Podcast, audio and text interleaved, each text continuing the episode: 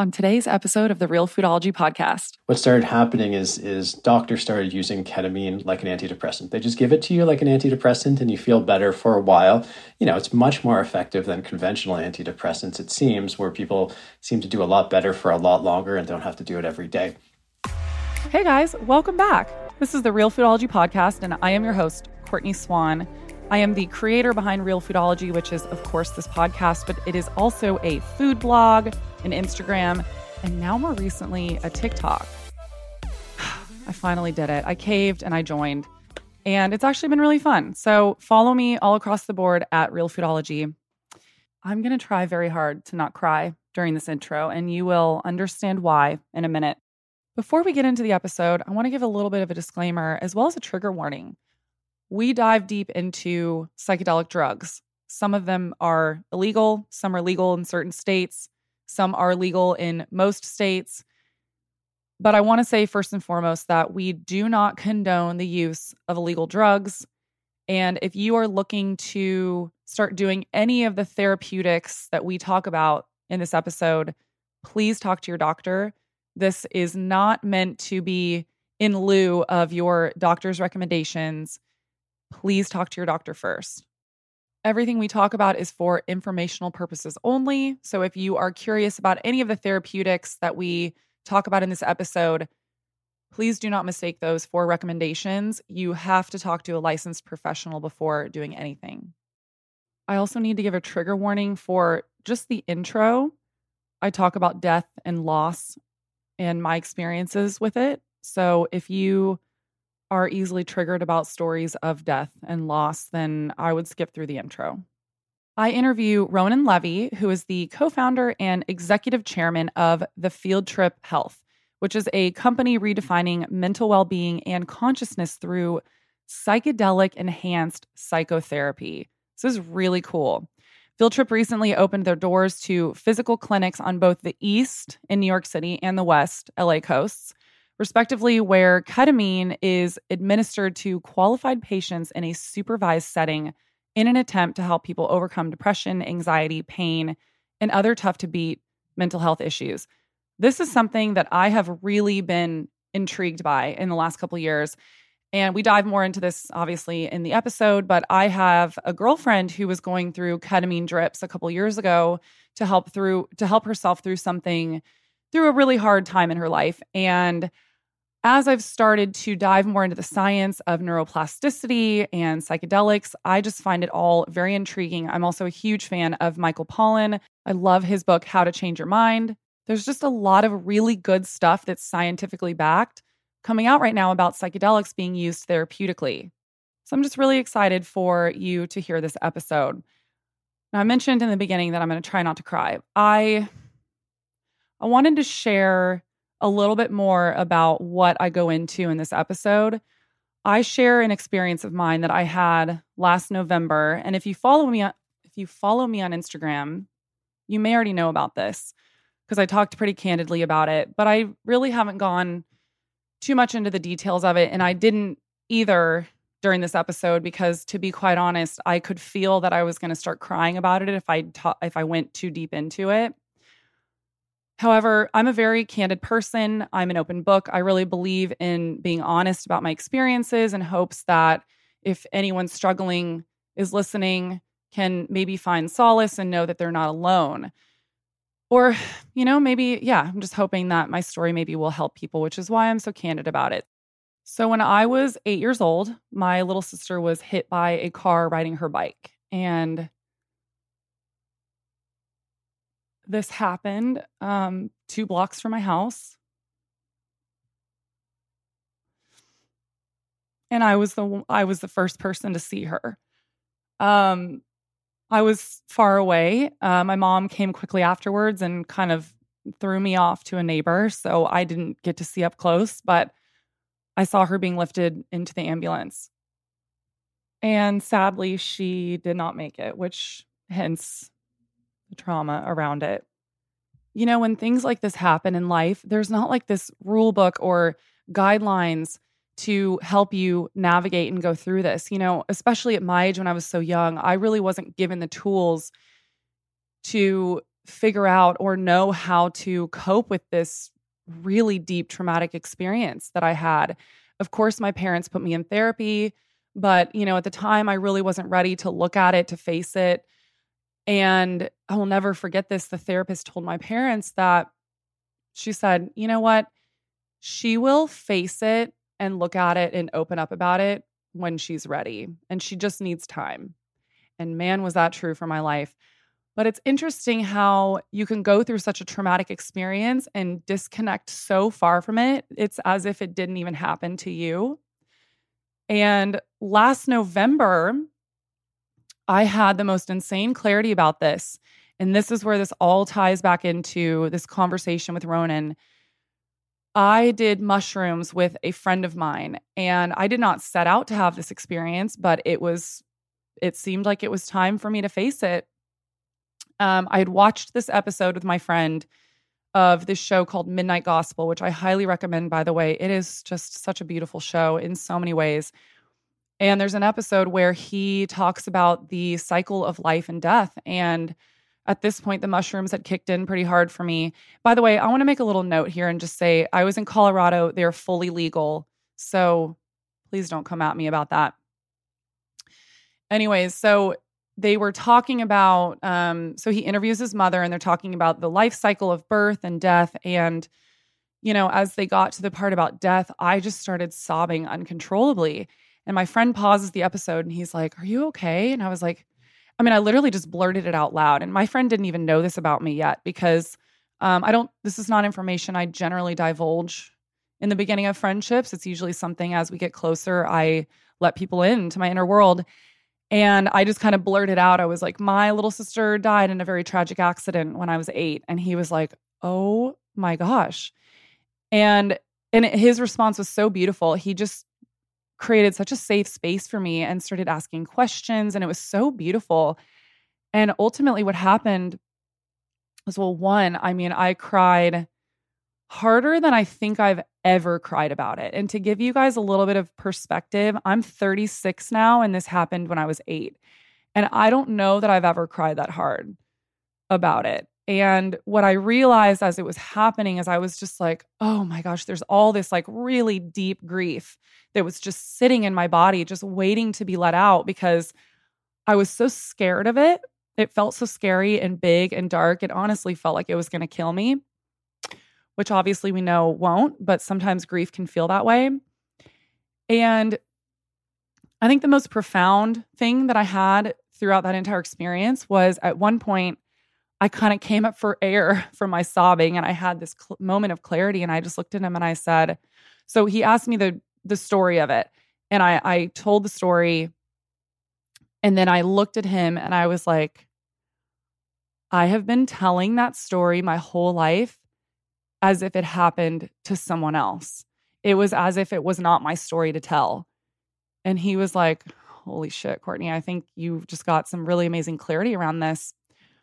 And I will never forget this. I came home from that vacation because I did it when I was in Colorado.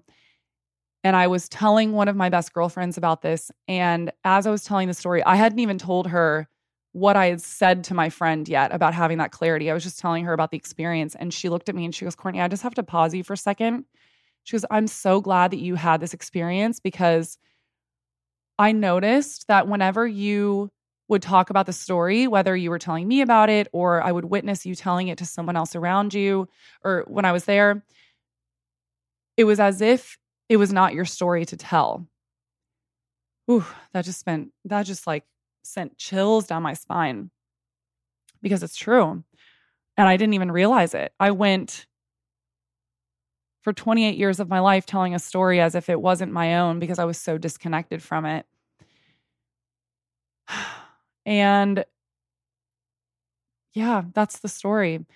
You guys will get more context as you listen to the episode because I share about my, I go a little bit deeper into my experience with mushrooms and how it really helped me get to that point. But that experience is what changed everything for me and changed my mind about about taking plant medicine honestly i think um, you know i've been watching all the science and the studies come out the last few years and have just found it so fascinating and it makes so much sense. And then actually experiencing it for myself and realizing that I may have never gotten to that point without the assistance of the mushrooms because there's something about taking psychedelics like that that allow you to face things in life that you may be really scared to face because in a way they almost kind of force you to go there and but it, it felt really safe and it was as if my guard was down my ego was down and i just full force like just faced it head on. And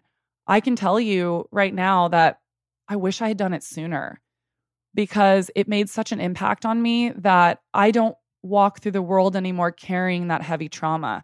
Now look nothing will ever ever change that experience that i had. Nothing will ever take that away.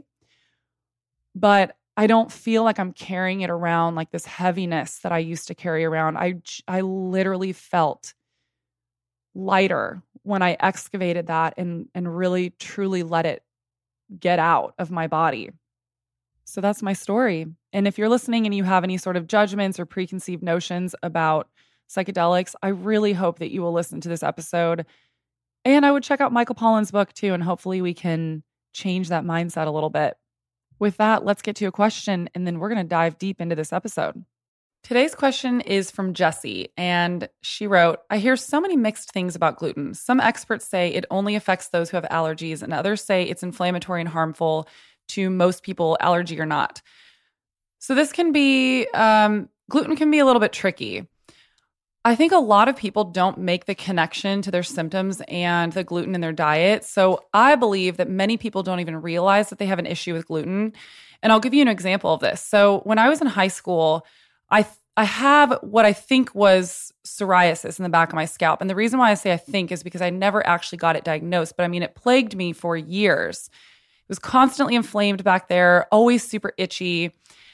And I never really made the connection to what it was. And to be quite honest, I didn't even realize that it had, that it had gone away until kind of recently. Um, a couple months ago, I had a friend come stay with me, and he was baking bread every day. With uh, he was making this wonderful sourdough bread and pizza crust and pancakes and all this stuff. And I've been gluten free for 10 years now. And I'm kind of of the mindset that if I'm eating really good organic gluten, that every once in a while I can have a little bit and I'm okay. And that usually is the case. I can have a little bit, I won't really see the effects of it. But I went overboard. And I, I mean, in a way, like I kind of tested out, I tested the waters. And I was eating, eating his glutens in form of bread, pancakes, whatever it is, for a week. I got home from that trip and I had such crazy itchy scalp. It it came back from this issue that I'd had in high school suddenly was plaguing me again. And I remembered, I was like, oh my God, wait, this used to be a huge problem that I had in high school and then throughout college. And it went away when I stopped eating gluten. So, my point in all this is that you may not even realize that there is some sort of symptom going on in your body that you're not even making the connection to some sort of sensitivity in your body. And I've found with a lot of people, gluten tends to be that issue for a lot of people. There's also a lot of theories and studies that it's not actually the gluten itself, but what has been done to the gluten. We spray wheat in the US like crazy with glyphosate, which is also known as Roundup, and it's an herbicide linked to cancer that disrupts the microbiome. So there's a lot of theories that it's the glyphosate that's affecting people and not actually the gluten. And this is why you hear a lot of people saying that they can't eat gluten in the US, but they can eat it with no symptoms when they go overseas. Also, we use a modern hybrid of wheat in the US and it looks really different than the age than the ancient heirloom wheat that our ancestors were eating. So that's kind of another theory that it's just we need to be eating um, wheat that looks more like the heirloom wheat that our ancestors ate. So my advice in this is if you're dealing with any sort of symptom, any sort of health symptom, especially something that you can't really get to the bottom of, try cutting out gluten and see what happens. If this symptom goes away, then you probably have a sensitivity to it. If it doesn't go away, then you're probably fine to consume it. But just make sure that you're reaching for organic, ancient grains and wheat. Hey, uh, I want to ask a favor of you guys. So I'm running out of questions. I've been getting a lot of my questions on Instagram lately, but I would love to answer your questions. I know sometimes people may think that I just get flooded with questions. And so you may may as well just not even waste your time emailing me. But please send me your questions. I would love to answer them on air and we can address whatever whatever you're dealing with right now. Just email me at realfoodologypodcast at gmail.com. Let's talk about stress burnout for a second. While this has always been an issue in our modern world, it's really become more prevalent lately, especially in the last year. And while stress is a normal part of life and it serves a useful a useful purpose when controlled, chronic stress leads to an imbalance of critical minerals that support your energy production, immune system metabolism, and overall health. And we know this, but chronic or prolonged, prolonged stress can wreak havoc on your thyroid and adrenal glands, depleting them of the nutrients needed to maintain energy so that you can really keep up with the demands of your life. Now, we often see this accelerated in people with a fast metabolism, which typically reveals some sort of imbalance of like phosphorus to calcium, resulting in lower thyroid and adrenal function. In the Paragon assessment that I got back recently, uh, from them after sending in a clip of my hair to their lab, I learned that my metabolic type is slow. And according to the assessment, my tendencies because of that are lower energy output, increased thyroid hormone function, and lower adrenal hormone function. And I not only learned all of this, but they provided me with suggestions on how to support my body. I actually got a 37 page report to help me just get more in balance. And there's lifestyle changes that I can implement on top of that, also vitamins that they suggest that I take to help balance this out. And the guesswork is taken out of it. I don't need to go, you know, Google and try to find these vitamins and or anything like that. They package them up for you and then they're dosed out to your needs specifically and then mail them on a prescription based model so that it takes all of the guesswork out of it. They actually gave me a code to share with you guys too. And I cannot speak highly enough about Paragon vitamins. I've been using them for over a year now. So I highly recommend trying them out, seeing if they work for you. Hopefully, they will help you balance out your stress and just help you get back into um, just feeling better in your body. So that code is RealFood15 for 15% off at paragonvitamins.com. And with that, let's get to the interview. Ronan, I'm so excited to have you on the podcast today. Uh, let's just get straight into it. For everyone listening, why don't you give them a little bit of your background and what you do? Sure. Um, so presently, uh, I act as the executive chairman, and I'm actually one of the co-founders of a company called Field Trip Health Limited. Uh, we are one of the groups that is, at least I like to think so, leading the the psychedelic renaissance that seems to be happening uh, around the world, at least certainly in North America right now. Amazing. Yeah. Well, tell everyone what Field Trip is.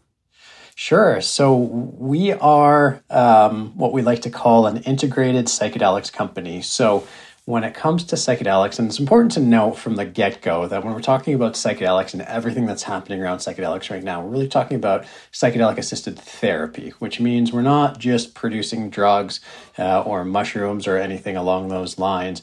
Uh, what we are doing is really building the infrastructure to deliver um, therapy that's really being enhanced with psychedelic drugs like psilocybin, like MDMA, uh, like FT104, the one that we're developing internally. So with Field Trip, we're doing two core things. One is building the spaces for delivering psychedelic therapies. You know, when it comes to psychedelic therapies, where you do it, the preparation you bring into it, your mindset, all of these things actually really matter on the outcomes that people experience. So it actually isn't like conventional medicine where you just go to a doctor and they give you two pills and send you on your way. There's a lot of work and, and process that's involved with psychedelic therapies that really matters. And so with uh, Field Trip Health, our, our clinic division, we're building out spaces, beautiful spaces across North America and, and Europe, uh, where people can feel safe and comfortable to come in and, and have psychedelic assisted therapy using primarily ketamine right now. Um, which is legal and prescribable in North America.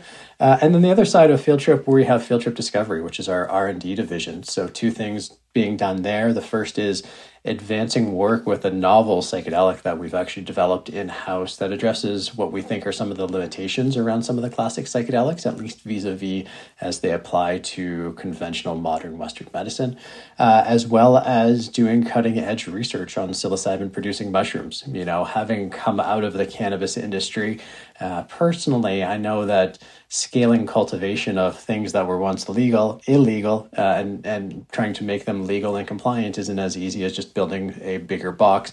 It takes a lot of work and sophistication. So we set up a partnership with the University of West Indies uh, to build what we believe to be the first uh, cultivation and research facility dedicated exclusively to psilocybin mushrooms and plant based psychedelics.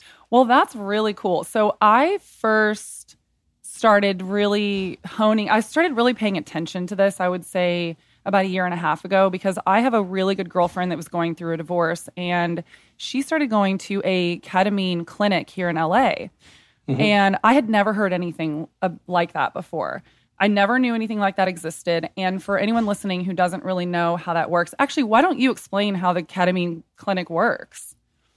Sure. So the way we do ketamine assisted therapy is different than I think how your friend actually experienced it. But there's there's kind of two operating models right now. One is uh, what your friend experienced is is called a ketamine infusion center, where they treat ketamine like an antidepressant. Um, get an IV drip with ketamine. Uh, and what we found, because uh, ketamine actually has been around a very long time, it's been used in medicine, Western medicine, since the 1960s or so. Uh, it's very safe and very effective. And what they found when they used it as an anesthetic for people is that people who received, you know, surgery or had it re- used as an anesthetic reported that their mental health improved. They just reported feeling a lot better mentally as well as, you know, for whatever kind of physical surgery that they went through.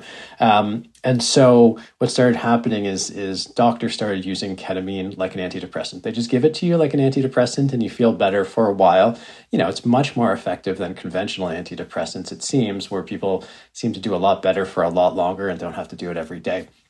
Um, but it really is thinking about it like an antidepressant we treat ketamine like a psychedelic, uh, which is a bit different, which is we think of the ketamine, uh, as well as any other psychedelic drug that we talk about today, is, is really a catalyst that improves the efficiency of uh, psychotherapy, of cognitive behavioral psychotherapy. And so, with ketamine, with other psychedelics, the reason they seem to be so effective, and, and when I talk about effective, I mean really effective. We've seen studies that suggest a single psilocybin assisted therapy session can provide antidepressant effects for up to five years. Um, uh, it's because there seems to be three things happening at the same time. One is ketamine is a, a, rapid antidepressant, rapid acting antidepressant like psilocybin, like LSD, like MDMA. People just feel better really quickly when they take it. Um, it's just kind of a lift. Secondly, um, because they're psychedelics, people are able to go inward. What seems to happen when you have a psychedelic experience is that your ego kind of quiets that defense mechanism that makes you who you are and doesn't really want to change, uh, kind of gets tempered a little bit. So you're more open to uh, going back and revisiting past traumas, past experiences, past memories, things that may still be affecting you to this day, but you can't really go there because your ego kind of gets in the way. So people are start start to do the processing. So it's kind of like if you've done conventional therapy, what you can do in 10 years in conventional therapy, you can maybe do in an afternoon on a psychedelic in terms of how deep you can go. Uh, and then the other thing that happens is with psychedelics on a, on a neurochemical neur- neurology basis is uh, they increase neuroplasticity. They've actually found that ketamine and other psychedelics cause your brain to grow new neural synapses, the connections between your brain cells. So not only are you doing the emotional processing, you're kind of adding new pathways in your brain that change the thought patterns that you have. So you no longer kind of get into those old patterns. And that's why we're so excited about ketamine as a psychedelic as opposed to an antidepressant because you kind of get the stacking of all three of these things happening at the same time uh, as opposed to just feeling better for a while and then falling back into routine. Wow i have so many questions. Where do i start so when you say that you guys treat it like a psychedelic and and some people treat it like an antidepressant, what is the difference in your method then when using it like a psychedelic? Sure. Two, two, primary ways that it's different. So, when you have it as an antidepressant, when it comes in an IV infusion, it's a slow, consistent drip. So, you don't go too far into the psychedelic experience. You're just kind of getting a slow, consistent amount. And that's it. Then you go home and you go back to regular life. With us, we typically administer it through an intramuscular injection, so a needle in the arm or in the hip. And the reason we do this is because we want you to have the most intense psychedelic experience possible uh, with a small amount of dose. So you can go into those past memories, those past traumas, and, and really revisit them. So we actually want you to go deep as opposed to just going shallow, which is how the IV infusions work. The other thing we do is we pair our entire treatment program with therapy. So, a typical ketamine experience when given by uh, intramuscular injection is call it an hour to an hour and a half that you're really feeling the effects of the ketamine and able to go inward. Uh, and we invite people to go inward. So we put on noise canceling headphones and eye masks and all that kind of stuff. And then after, you have an hour with a therapist just to talk about what came up. Um, you know, what feelings came up, what emotions came up, what memories came up, anything that comes up, and you get to start to talk about it and start to process all the feelings around that. And what we do is we do that typically, I mean, it depends on every individual person's experience and needs, but typically you'd have two ketamine experiences plus that therapy in a week.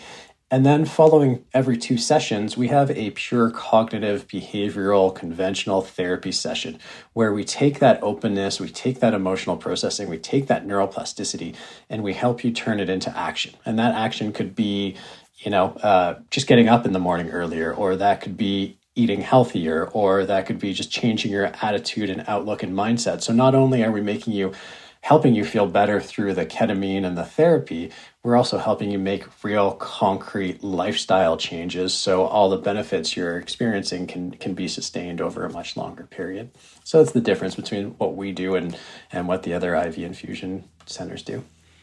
That's really incredible. And you know, and I'd never heard about that being used with ketamine. I've heard a lot about people having therapy sessions with psilocybin, MDMA, would you say that those kind of have similar effects? Like, would you put all those drugs kind of in the same vein of of help therapeutically? Yeah, there's a there's a debate within the you know psychedelic community and industry of what is a psychedelic and what isn't a psychedelic. Uh, to me, anything that kind of quiets the ego, uh, slows down the default mode network in the brain, which is kind of the part of your brain that just keeps operating, keeps you alive even when you're not thinking about it.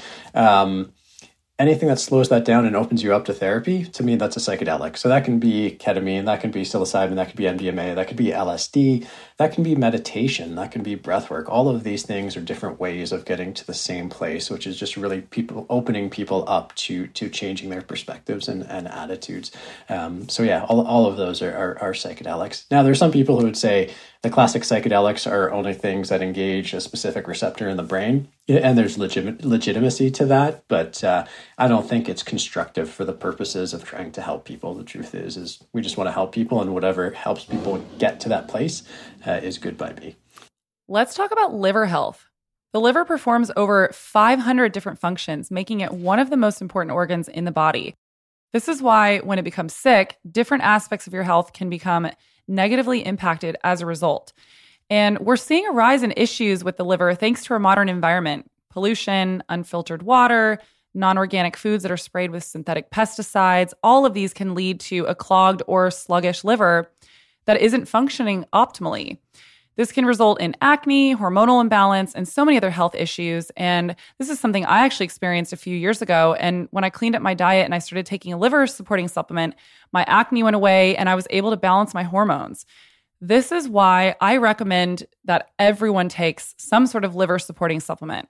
I really like Organifi's natural liver supplement because it has organic dandelion root extract and organic milk thistle, which both really support the liver and help promote the detoxification pathways of the liver. So I highly recommend that. And they gave me a code to share with you guys. Use the code REALFoodology at Organifi.com or just go directly to my link, Organifi.com slash realfoodology, and you will save 20% off. And while you're there, they also have organic green juice powder that I drink every single day. And they also have protein powder if that's your jam. So highly recommend and go save 20%. It's Organifi.com slash realfoodology O R G A N I F I. So I want to dive a little bit into the the changing of the neural pathways, which you brought up. So when this happens, does that mean that over time, because we're able to change those neural pathways, that this person's not going to struggle with that anxiety and depression anymore? I mean, is that obviously that's the hope? Have you seen that that is really what happens? I mean, anecdotally, yes, and, yeah. and there's some evidence to suggest it. it. It's hard to say. I mean, we've been operating, our, our first clinic opened in Toronto in March, but then we closed down quite promptly because that was the first real lockdown in North America. Uh, and then we've been operating continuously since June in Toronto and then in New York and in LA and, and so on and so forth. Um, and the results we're seeing are, are, are really quite powerful. We conducted a, a, study with our initial cohort of patients, and we showed people, we found that people reported significantly improved depression and anxiety symptoms for at least a month after our treatment program, maybe even longer, but it's just hard to track that long given the, the kind of short time frames that, that we've seen. Um, and then subjectively, the responses ha- have been, you know, absolutely life affirming, touching, heartwarming. You know, we've had um, a survivor of sexual trauma who couldn't look at herself in the mirror report that she was able to see herself as beautiful for the first time, or uh, a military veteran who had lost all connection to empathy, starting to feel empathy again. So, you know, it really is changing people's pathways and, and, their perspectives. You know, Michael Pollan, who wrote the book How to Change Your Mind, which has been a seminal work in uh, this reemergence, talks about how it's kind of like a snow globe. You know, your brain, like all the pieces settle, uh, and when you when you go through a psychedelic session, it kind of scrambles it all up, so you have the freedom to create new pathways, and, and that seems to be what's happening actually in your brain uh, after a psychedelic experience, provided you have the right support and, and really do the work to take advantage of this period of neuroplasticity. That is so amazing. So, do you find that people do they do this in conjunction with like their anxiety and depression meds, or is the hope they can do it instead of the meds? And of course, for anyone listening, I'm I'm not trying to say like get off your meds or anything like that. I'm just speaking more, you know, just out of curiosity. Yeah, it's it's one of the reasons, even though the, the results associated with ketamine aren't quite as profound as what we see with MDMA or or psilocybin. One of the advantages of ketamine is that you don't have to get off uh, the conventional anxiety or depression medications to do the ketamine therapy. When it comes to psilocybin, at least, mm-hmm. it seems like you don't want to be using SSRIs while doing psilocybin therapy as well. So there's one of the advantages of, of that with ketamine. So people don't need to get off. Um, their their conventional meds, at least with what we're doing now. In the future, depending on the drug, it, it may be more advisable. Okay. That's interesting. So I have a question about microdosing. And this would be maybe more about psilocybin in particular, but do people microdose with ketamine? Do you think it's effective? Um, is there a certain way that you suggest that people microdose effectively? Yeah, I, I'm not familiar with many people microdosing with ketamine, to be quite honest. It does seem to be something more that's uh, done with psilocybin or LSD. Um, there are a number of different protocols out there, uh, and you know, if people want to engage in that, then I think they've just got of figure out what works for them. I don't think there's a a standard method that works with everyone. The only thing to be cautious about really is that you can develop a tolerance uh, for um, psilocybin and LSD such that it won't work after a while. It's kind of one of the nice things about psychedelics because, I mean, if, if your high school experience was anything like mine, you got told all about the dangers of psychedelics and how addictive and, and they'll drive you crazy. And it turns out most of that was BS.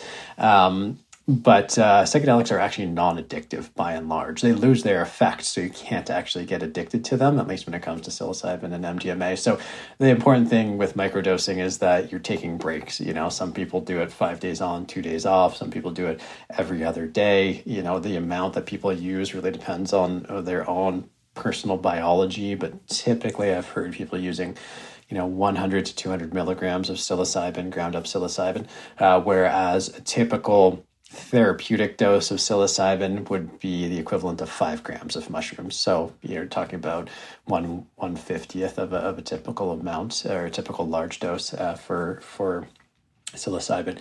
As to whether it works, this is a, a, subject of quite a bit of debate. There have been a couple of studies that come out that say that. Um, uh, uh, microdosing psilocybin is no more effective than a placebo. Um, mm to which I say, I don't really care. I mean, the truth is, if people feel better and feel they're more creative or feel that they're happier, really that's the objective that we're pursuing. Uh, you know, to be dogmatic that, well, it's the placebo as opposed to the drug. The truth is, is because with psilocybin, the risks associated with microdosing tend to be so low doesn't really matter. You know, if you're talking about something where it was high risk and there were real consequences to doing it just for the benefit of the placebo, I'd say it's a different conversation. But here, because we know psilocybin to be reasonably safe, we know it's non addictive, we know that uh, it's like cannabis, almost impossible to overdose on it. If people feel better, uh, just because of the placebo effect, uh, you know, I think that's wonderful. Uh, that's that's really what we're aspiring to. Yeah, I mean that's really interesting. I've always been I don't know if skeptical is the right word. I guess for me personally, I've always been a little bit concerned about microdosing in general because part of the reason, so I've struggled a lot with anxiety most of my life. And one of the main reasons that I'm not personally on medication for it is because I've always been of the mindset that I don't want to feel like I have to rely on anything, you know, to get myself through the day. And so my mindset is like, oh man, if I feel like I then have to now take mushrooms every day or every couple days in order to feel better, then it's kind of for me personally going against my way of wanting to do things. But I'm curious if we do, and maybe you don't even know the answer to, to this, but if we see the same kind of effects on, with the microdosing on the neural pathway changing um, versus like doing it where you go into a clinic and you just get like a massive dose of it. Do you know? I, I don't. I mean, again, yeah. the studies around microdosing are, are so preliminary. Um, yeah. The, the research around psychedelics and, and large dose psychedelics um, actually goes back. I mean, it's been used historically in various um, cultures for, for many, many years.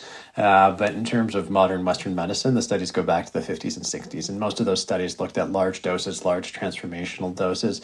Um, and that's where we see the kind of neuroplasticity and real results. We just don't have the evidence around um, microdosing. Now, one of the challenges associated with the, the microdosing studies is that conceptually a microdose is supposed to be subperceptual so you don't feel it uh, i've never been able to uh, take a microdose that I didn't feel. So it's one of those things where it's like, you know, it, maybe it's the wrong question, right? Uh, as to yeah. what constitutes a microdose.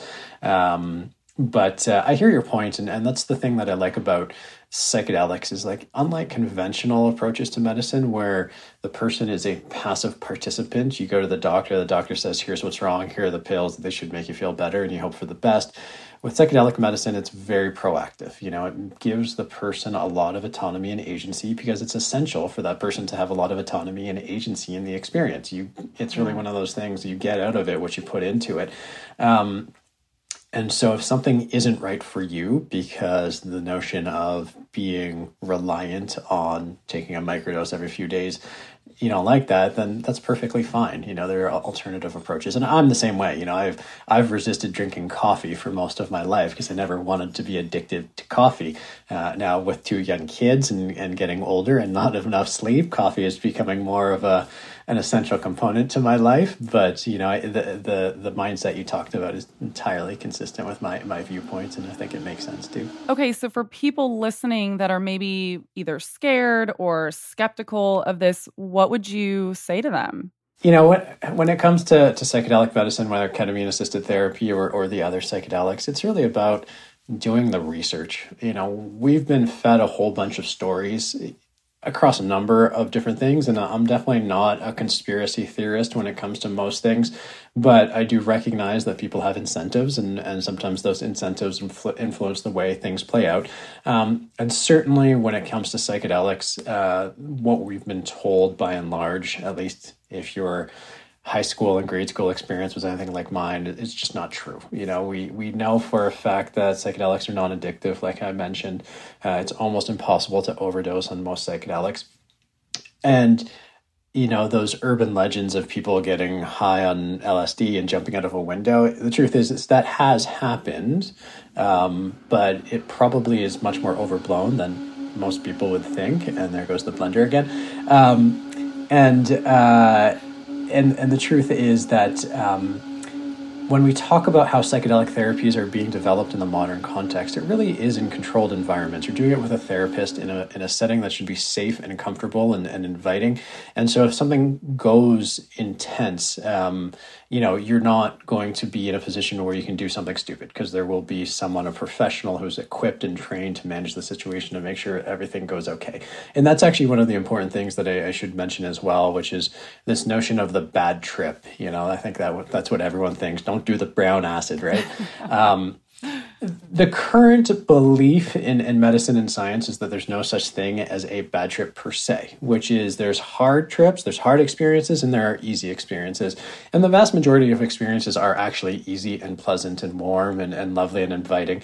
Some of them can go dark. Uh, but the belief is that if you embrace the challenging experience, if you go towards that thing that scares you, it can actually be the most therapeutic and most most cathartic uh, therapeutic session that you'll have. Um, but that's why it's important to do it with someone who's qualified and knows how to handle the situations and help you through it. Because if you do have a hard experience and you're not made to feel comfortable and you can't get out of it in a way that feels safe, then that can create its own instance of trauma and actually ha- be a bad trip. But it's it's really one of those things where you have the fork in the road. You can either really focus on trying to make the most of it and and take on that challenge, you know, embrace the suck in the word word of um, CrossFit, or you can let it get the better of you. And if it gets the better of you, then it can potentially be problematic. Um, but it means that at any given instance, it's really, you know, you have the opportunity to make the most out of every situation. And worrying about bad trips uh, in advance is probably something you shouldn't be doing, particularly if you're doing it with a qualified professional uh, who's overseeing the experience. Absolutely. And I've found in my own experiences doing mushrooms that as long as I'm in an environment where I feel safe, I really don't go to a dark place. And then alternatively, I was one time in a place where I didn't feel super safe. And then I started going dark and I was like, oh, I'm getting out of here. And then went back to a safe place and then I was fine. Yeah. So I think oftentimes it, it really depends on on your um, your environment and really where you are. And it's so interesting because you you've touched on this a couple times, but you know, I had one experience with mushrooms, um, actually with a friend who just happened to um, unknowingly at the time, but create a really safe space for me to dive really deep into into a traumatic experience that happened to me as a child, and it was the most beautiful thing I think I've ever experienced in life. Like I took a lot of mushrooms had no intention of going to that place, somehow ended up in this place where I was unpacking all this trauma, ex- excavated all of this stuff that I did not even realize. And the thing that was most profound for me, I think, in that moment was that I found so much clarity around that traumatic experience that I had had and the way that I had carried it through, a, you know, my childhood and, and most of my adulthood, adulthood up until now. And I will say, ever since I had that experience, I, I mean, it changed me I feel mm-hmm. like I let go part of that trauma that I've been holding on since I was eight. It was a wild experience. A hundred percent. I mean, I, I had a, a, similar experience where, you know, growing up, my, my parents got divorced at a very young age. And for whatever reason, you know, my, my father was painted to be the bad guy. Uh, and I, and I lived with my mom and, and was very close with my grandparents. And I remember, um, being a child and I remember eating a banana. I don't know why the banana features so prominently in my memory, but it was there. and my mom told me that my father was coming for a visit. And I remember immediately started to cry. I felt like that was not something I wanted. It was it felt like such a breach of trust for my mom to let that happen. You know, and I remember when he showed up, I tried to run away and and in my infinite wisdom as a four year old, I thought running around the corner of a fence would be enough of a hiding spot that he'd never find me. But uh, he found me. Um, and then during a, a, psychedelic experience that I had, I realized how that feeling of betrayal, you know, played out at various points again in my life. And and so like when I have a, a fight with my my wife or something, I'm not fighting about the specific subject matter of like at issue. I'm actually fighting from the place of I feel betrayed the, as that four year old. And as soon as you become aware of that, you can let go of it. But if you don't know that that's the emotion that's playing out throughout so many of your experiences, you're doomed to repeat them, right? And yeah. and so yeah, that's why it's it's so powerful, and it gives you just a, a new lens. One of the things that they found too is that in addition to increasing neuroplasticity. Um, they've put people in uh, on a psychedelic experience in an fMRI, so functional magnetic re- resonance imaging machine, to see what happens in the brain and interestingly, different parts of the brain talk to each other more uh, when you're on a psychedelic experience. Your brain is actually more active, not less active. And that's why people can often report, you know, music has a taste or a smell or, you know, has a color or all of these things that, you know, synesthetes often report, but the average person doesn't. It's because parts of your brain that never talk to each other are talking to each other all of a sudden. So you can make wow. connections being like, oh, I didn't realize that, you know, when my mom did this, it made me feel that, or anything along those lines. You put those together, and all of a sudden things can, can move in, in a very substantial way, exactly like you described. That's so amazing. And that would explain why, when you're on mushrooms, suddenly all the colors look so much more beautiful. Nature feels more alive. And it's just it's such a beautiful experience. It really is. Yeah, exactly. There's a, there's some studies. Um, where they looked at uh, psilocybin assisted therapy for smoking sensation, cessation. And, and one of the interesting results was that something like, and, and, I'm quoting from memory, so I'm not going to be entirely accurate, but something like 77% of the participants reported a significant drop in their tobacco consumption or, you know, addictive cravings. But 85% of them reported that their experience on psilocybin was one of the most meaningful experiences of their lives, up there with the birth of a child or, or a marriage or something along those lines. Uh, So people have really, really profound experiences um, with psychedelics when they have a good experience for sure.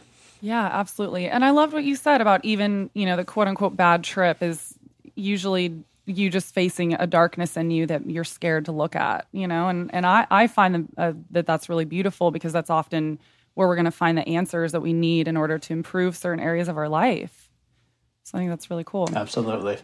So you barely touched on this, but I want to go I want to dive a little bit more into this, especially in in the realm of ketamine. So I mean, are there risks. Like we know that there are risks of overdose with MDMA, for example, or you know, my friends joke all the time about going into a K hole at a party. Like, um, yeah, can we talk about that a little bit?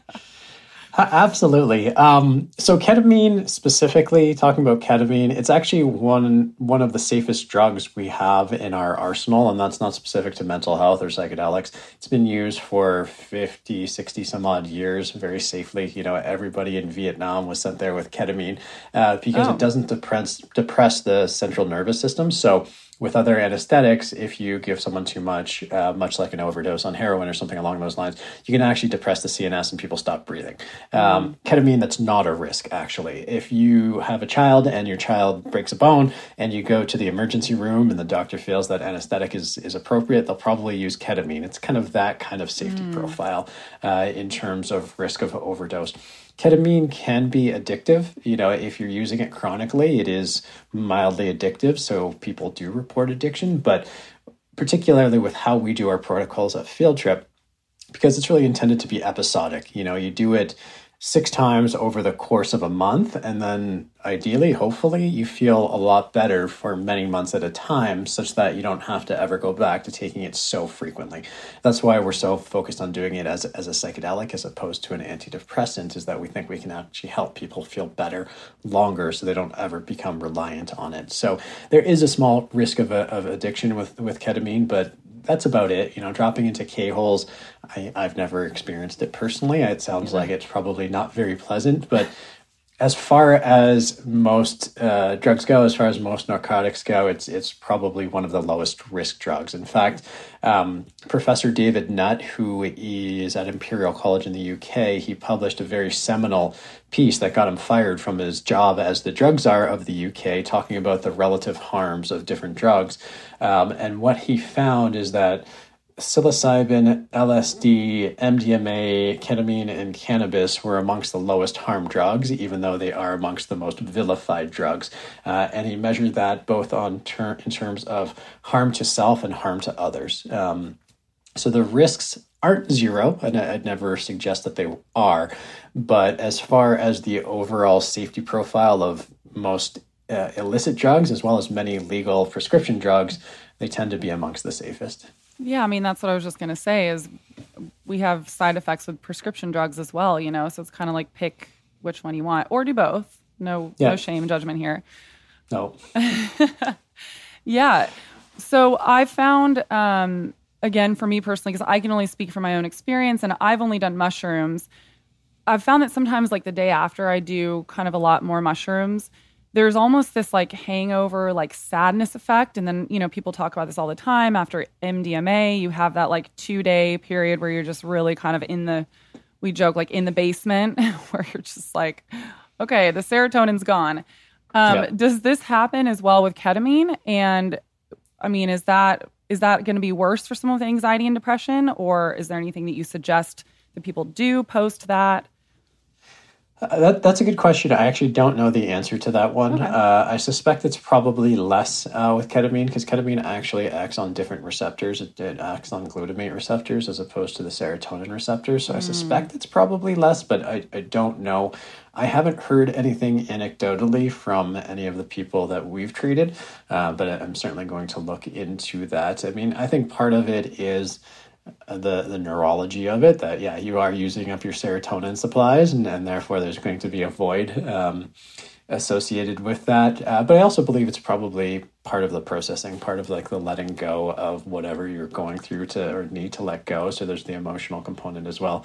Kind of brings me back to like my theory about alcohol and drinking, which is like I always believe that you know you have a certain you know the, the way to measure it is that you have a certain amount of happiness in life, and what alcohol does is just compress that into like one side of the graph. And so for every up, there has to be the corresponding down, and that's how you can philosophically explain a hangover. And and, and maybe that's the same here, but I suspect it's very different than than alcohol, um, but it kind of feels the same. yeah.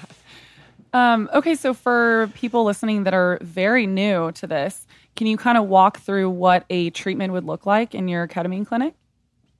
Sure. So uh, anyone who's interested in, in, seeking treatment at Field Trip, what happens is, of course, we'd set up an introductory conversation to help you understand the process. Um, if you're interested in proceeding, then what we do is we do a screen with a psychiatrist because um, we're really focused on doing good medicine. One of the things we learned coming out of helping build the medical cannabis industry uh, prior to starting Field Trip was that the best way to help drive mainstream acceptance of this is focus on doing good medicine as opposed to just giving access to whoever wants it. You need the buy in of the medical community to really make this scale. Um, and so we're focused on, on being very prudent. So, first step is to have a psychiatrist do a screening, making sure that ketamine assisted therapy is an appropriate treatment option. And, and, generally, for most people, it can and will be. You know, there are some contraindications. Um, you know, for people who have uh, uncontrolled high blood pressure, because ketamine can increase blood pressure, it may not be appropriate for you. Uh, people who may have risk of um, compressed breathing airways. Uh, again, because it is a you know sedative uh, there that may not be appropriate, and, and people who have extreme mental health issues, um, kind of like schizophrenia, who have a already probably fairly tenuous grip on objective reality, probably not appropriate for them. But for most other people, something yeah. really fast. What about for bipolar? Uh, I think that it'll be a case by case basis, and and the the extent of of the um, the severity of it. And, and truthfully, it'll be a discretion of our clinical team uh, to make that assessment. Um, but uh, but beyond you know certain limited contraindications, uh, most people are probably qualified for ketamine assisted therapy. So we do a psychiatric screen. We'll also do a medical screen to make sure that you're physically healthy enough for it. Assuming everything looks good, um, then you would meet your therapeutic team. The therapist will be leading your sessions as well as doing the integration work. Um, you get scheduled for your first dose dosing, um, and then what we try to do is Ideally, the, the treatment program, which would involve four to six ketamine exploratory sessions, would happen over a two to three week period. So it's really compressed and, and really taking advantage of the neuroplasticity that's happening after an experience. So you'd come in for your first uh, dosing, you would receive the ketamine. Ketamine experiences, call it an hour to an hour and a half. You would do the exploratory therapy afterwards with your therapist. Again, very light touch. It's not very intense. You don't go very deep. It's just an opportunity to kind of express what happened you do that twice, say within a week, and then the following week, early the following week, you do an integration session where there's no ketamine involved, just taking all the learnings, all of the insights, all of the awareness, and, and putting them into action. And you complete that program, you know, over the course uh, three times, two or three times over the course of a few weeks, and, and that's what a treatment looks like. And then, you know, um, because we're starting to see patients on, on a longer term basis now, we're seeing people who may come in for what we call like an amplifier dose. So people who feel like they've been doing really well, but feel like old habits or perspectives are starting to creep back in. And so they can come in for a, an amplification dose or a maintenance dose in, in sort of more conventional medical language. Um, and, and that's typically treatment. Uh, now we're looking to really support people. So we're you know exploring opportunities to offer additional kind of lifestyle um, uh, coaching or therapies, whether it's nutrition uh, coaching and diet coaching or exercise or anything along these lines. We really want to be a source of support for patients and people on an ongoing basis. And really, to me, it's like I, I really foresee a future where we start to think about mental health as like our primary consideration, not our physical health. That we're going to see this inversion in how we approach medicine because I don't know about your experience with your family doctor, but with my family doctor, who I have a lot of respect for and I like, I think he's quite good. I, I spend 10 minutes with him, you know, maybe once a year, twice a year, and that's it. And yet he's supposed to be the triage point for all of my healthcare, which doesn't really reflect who I am or what I need or anything along those lines. It's a very narrow perspective on on how to approach healthcare. Whereas with psychedelic medicine, you know, you're going to have a deep and, and truthfully very intimate relationship with your therapist or your therapy team, who's also going to be a qualified professional and, and maybe even a medical professional like a, a nurse practitioner or a doctor.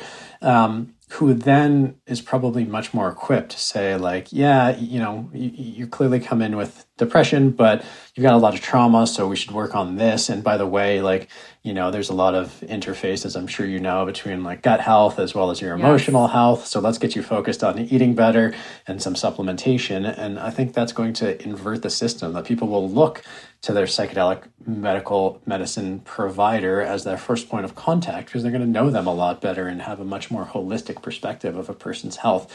Um, and that's what excites me. You know, that's what's I think going to be really exciting about the future of medicine is it's going to be much more holistic, uh, much more integrative, and and I, I believe will serve people a lot better than than our current approaches. Which I don't mean to like um, speak negatively about it. You know, modern Western medicine is the reason most of us get to live to 70, 80, 90. Uh, but it doesn't mean it can't be better. And, and I really see an opportunity for it to, to get better through this lens. Of course. Oh, I mean, you're speaking my language right now. I talk about this all the time. It needs to be multifaceted. You know, we can't just look at this one angle. We have to look at, like you said, the mental health aspect, but then we also really need to look at the diet because there's a direct connection through the vagus nerve from our gut directly to our brain. So if we're mm-hmm. not taking care of our our diet or if our gut is inflamed, that's going to affect our brain. And I'm not uh, saying, you know, it's the end all be all, but it needs to be a multifaceted approach. Yeah, and, and people don't aren't very knowledgeable about this, but there are actually neurons. So the same cells in our brain are in our gut. In fact, the gut is the second largest source of uh, neurons after uh, our brain, and then it's our, our heart second actually. Brain. Yeah, Sorry. and our heart actually has neurons as well. So one of my good friends works at a company called HeartMath, uh, which is really about helping to train your heart response, which you know in many ways can drive your brain response, uh, and vice versa. And, and, these are all perspectives that you know were once outlandish um, and, and scoffed at by mainstream medicine, and, and slowly but surely they're gaining traction, and, and there's the evidence to back it, and um, you know, I think it's exciting. I think it's really, really positive to take this perspective and, you know, food. It's, one of the one of the things like one of the reasons I think psychedelics are having a, a thing right now as well as cannabis is because in part of the opioid crisis, right? We were taught to believe and trust the system of conventional Western medical approaches. And then you have the opioid crisis saying, you know, not just people, but doctors as well, being like, what the, you know, what just happened? How did we get so badly duped into, into believing this? Uh, and I think it's opened people's perspective to, you know, alternative approaches and, and looking at things that they once considered off limits, like, like cannabis and, and like psychedelics. Um, and uh, you know I, I think it can swing too far the the other way. And like the example just going back to food another example of where we were misled was like the food guide. I'm sure you have lots oh of God, perspectives on the, the food guide about like yeah it's like you want to be starting your diet primarily from grains and dairy. And it's like it's a nightmare. you know why why would anyone think to question that? You know it seems like natural and, and healthy but it's like and now they've kind of admitted being like oh yeah maybe fats aren't bad and and and maybe you should tone down on on grain. It's like that's the problem is that trust is uh what's the expression? It's like um slow to be given and easily lost and and so that's one of the challenges that you know uh, i think health authorities have had to grapple with is that they've made a couple of big swinging mistakes recently, and, of course, people are questioning uh, their their authority on some subjects. Well, exactly, and that's what's so exciting about this um, psychedelic therapeutics because the goal is to find ways to help ourselves with the the minimal amount of side effects, right? And it seems like this is kind of exactly what we're looking for is you know with the prescription drugs again i don't want to vilify them they're they're helping humanity in so many ways but like you said, we're waking up and we're you're realizing, oh my God, we have we have so many side effects from these prescription drugs. There has to be another way. And you know, and like you said earlier, it's not to say that these psychedelics don't have any sort of side effects or risks, but they seem to be minimal compared to the prescription drugs, which is what is really exciting for me and really exactly. helping. Yeah, that, that, that's exactly right. Um, I, I think that's a, a, fair perspective. And the nice thing is, and, and it's one of the things that like people challenge us about how do you build a build business in psychedelics. Um, because you know, like I said, with psilocybin, we've seen people who have gone five years, you know, with antidepressant effects. With the MDMA studies, I mean, they're they're simply mind blowing. Yeah. Where they found close to seventy percent of people with chronic severe PTSD no longer qualified as having PTSD after two or three sessions. Um, you know, you can, these are potentially curative, not just addressing the symptomology, but addressing the underlying causes of, of, of people's mental health challenges. Um, and so people ask, like, if they're that effective, how do you build a business out of this? And, you know, our, our response, which sounds a little bit glib, but truthfully it's not, is like, listen, if we cure depression, uh, and we no longer have any patients to serve because we cure depression, then that's an outcome we're okay with. You know, we're, yes. we're, we're happy to let the business kind of like wither. But the truth is, is like, it's not reflective of reality. It's like, even if we could cure all depression, life is an ongoing experience people die, relationships and things happen. You know, there's all these events that we need to process, that we need to work through. And, and psychedelic therapies are just extremely powerful tools to help you do that in a way that's it's very, uh, as far as most things go, natural. Um, and uh, and with little side effects and low risk of addiction. And, and so I think they're just really, really powerful. Yeah, it's really cool. I'm happy to hear you talk about MDMA in that light as well, because I wanted to just briefly touch on this. I don't know how much you know about it, but I think MDMA has been really vilified as this party drug. And I mean, you know, it is for a lot of people, but there are a lot of studies that it therapeutically, it's really helping a lot of people. I listened to a podcast about it not that long ago and I don't know if many people know this, but MDMA actually started out as a therapy drug. It was being used in therapeutic sessions between couples, I believe it was, to help them really like get get past their, you know, let their guards down, let go of their ego and talk more like empathetically to each other and really understand each other. So I just find I don't know, just I'm I'm a nerd and I like to dive into the studies and the science of it because to me that's where I'm like, okay, yes, this gives me the the validation, you know, that it that it really works. Same with LSD. I mean, LSD has been so vilified, uh, but you know, it, it, started, you know, as a, as a drug developed by Sandoz in the 1930s. Um, and was studied extensively. It was one of the most extensively studied medicines in the 50s and 60s in a therapeutic context from institutions like Harvard and, and Yale and, and, some of the White Tower Ivory institutions. The challenge was that it escaped the lab uh, or the clinics, and people started using it uh, on on a self discovery basis. And you know, for good or bad, that's to be debated. But um, the truth is, we're going to face that same challenge now. Uh, you know, these it's gone mainstream. I mean, I you know, I realized that there's a huge zeitgeist happening a few years ago when I was we had just launched Field Trip. We had just incorporated Field Trip, and I was at a uh, at a restaurant, and I overheard the um, server talking to the bartender, and she was like, "Yeah, I did a boatload of mushrooms last week, and my mood has never been better. I haven't felt this good." And the bartender was like, "Yeah, I tried LSD because I was suicidal, and I I haven't had a suicidal thought since." And I was like, wow, you know, this has really gone very mainstream and, and no one's been paying attention. You know, again, when we started the business just through that given lens, it's like most people are like, well, how big is the business? And, and they think about cannabis and they're like, okay, well, people don't do mushrooms nearly as much as cannabis. So let's just think about how big the cannabis market is and take a percentage of that, which is maybe 10% of cannabis uh, and sales. And, and there, that's the size of the psychedelic industry. And, and that's wrong in so many ways. But one of the reasons it's very wrong is because much like Donald Trump, it's like if you looked at all the polling, at least when, you know, the, not this last election, but the one before that, Donald Trump wasn't expected to win. But there is this silent majority of people who wouldn't admit to it. And, and now we're seeing that silent majority of people, at least, you know, in metropolitan centers, um, coming out of the woodwork and starting to openly talk about their work with psychedelics um, and how it's in, improved their lives. And, and so, you know, there's a huge cultural shift happening. And, and I think it's very exciting because I think it leads, yeah. not uniformly, but generally speaking, to, to really good things, to people. You know, we, we talk about um, the mental health applications. Oh, it's good for depression and anxiety and, and uh, PTSD.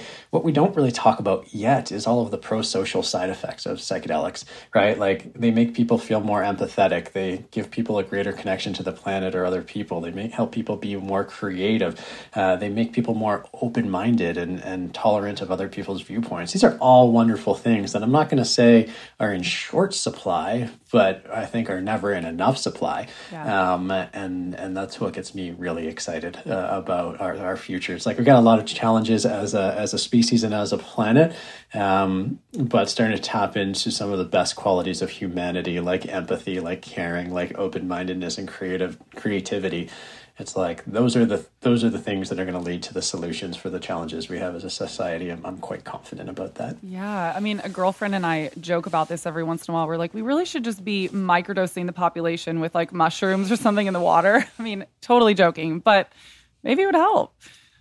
you, are not the first. So apparently, like um, I think it was it may have been Aldous Huxley, but I can't remember. But some of the you know forefathers or forebears of the the psychedelic movement in the 50s and 60s were like we need to dose uh, the water at the White House and the Kremlin with LSD because that will avert World War III. You know, it's definitely been an idea that has has been percolating for, for a long time. I, I, you know, uh, I'm, I'm, sure everyone appreciates what's what's not okay about that, but uh, yes, of course, it's a nice yeah. thought experiment. How about that? Yes, exactly. Well, okay, so as a child who grew up in the DARE program, and hopefully people listening know what DARE is, I actually don't even remember what the acronyms stand for, but essentially it was like a program when I was in school that was to really, I mean, to make us scared of drugs. Um, I still carry some of that along with me, and I wanted to ask you about this, and I don't know if you know the answer to this, but more specifically in the terms of like LSD, because I don't really feel this way about mushrooms, but you know, we've heard those horror stories of people taking too much LSD and then losing their mind and then never coming back, essentially, never coming back to planet Earth. What would you say about that? I mean, is that a risk or is that more of a, a wives' tale?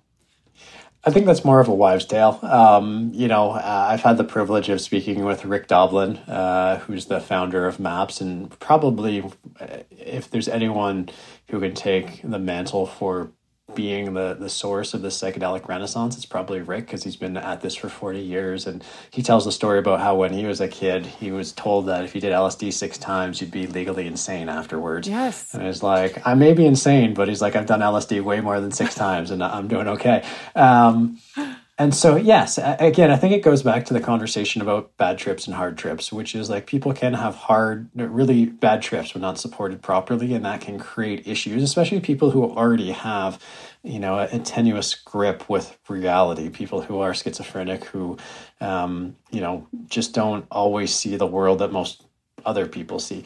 Um, and so it can exacerbate that. There's there's no doubt about that. But uh, I mean, it's not unique to LSD. There are a lot of drugs that can exacerbate that, uh, but the risks tend to be quite low. You know, and and that's why I'm a big advocate for um, uh, a regulated approach. You know, you see states. Um, uh, decriminalizing it, which I think a lot of people take as tacit legalization or, or approval.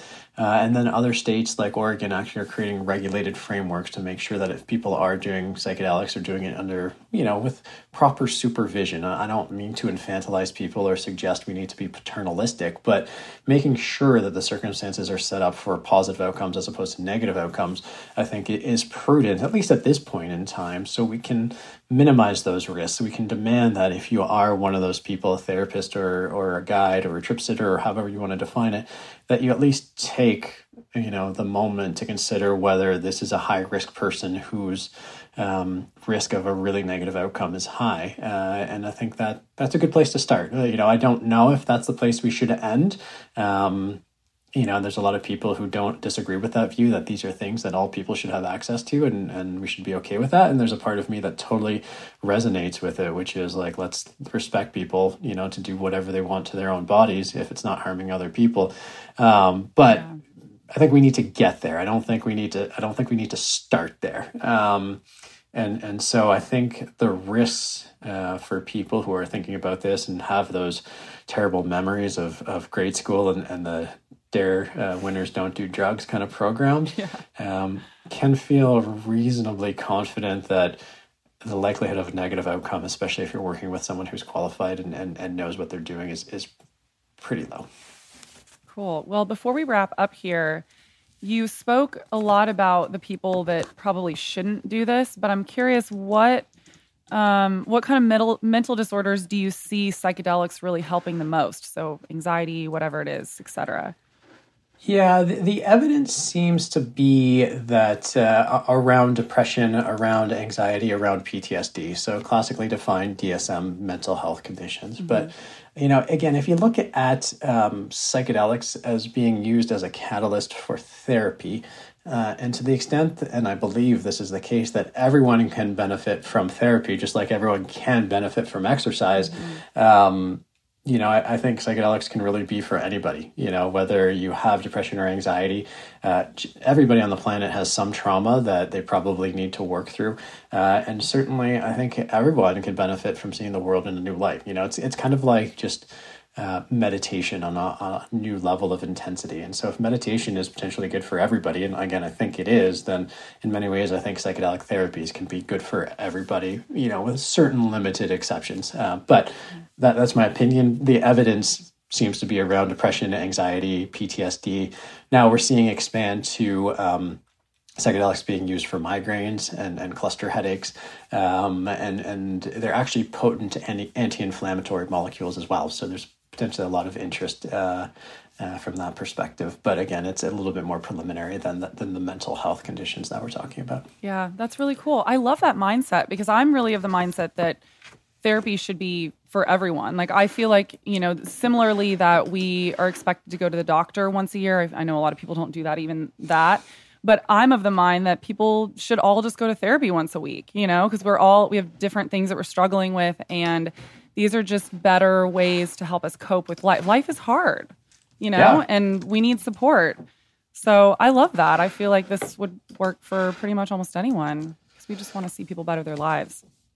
Uh, I, I, work with a gentleman. His name is Erwin Perlman. He's based in LA, actually, and um, you know, uh, and when I say work with, I mean for you know meditation, coaching, therapy. Uh, and he said like the only constant in this universe is growth. Either you choose to grow or the universe makes you grow.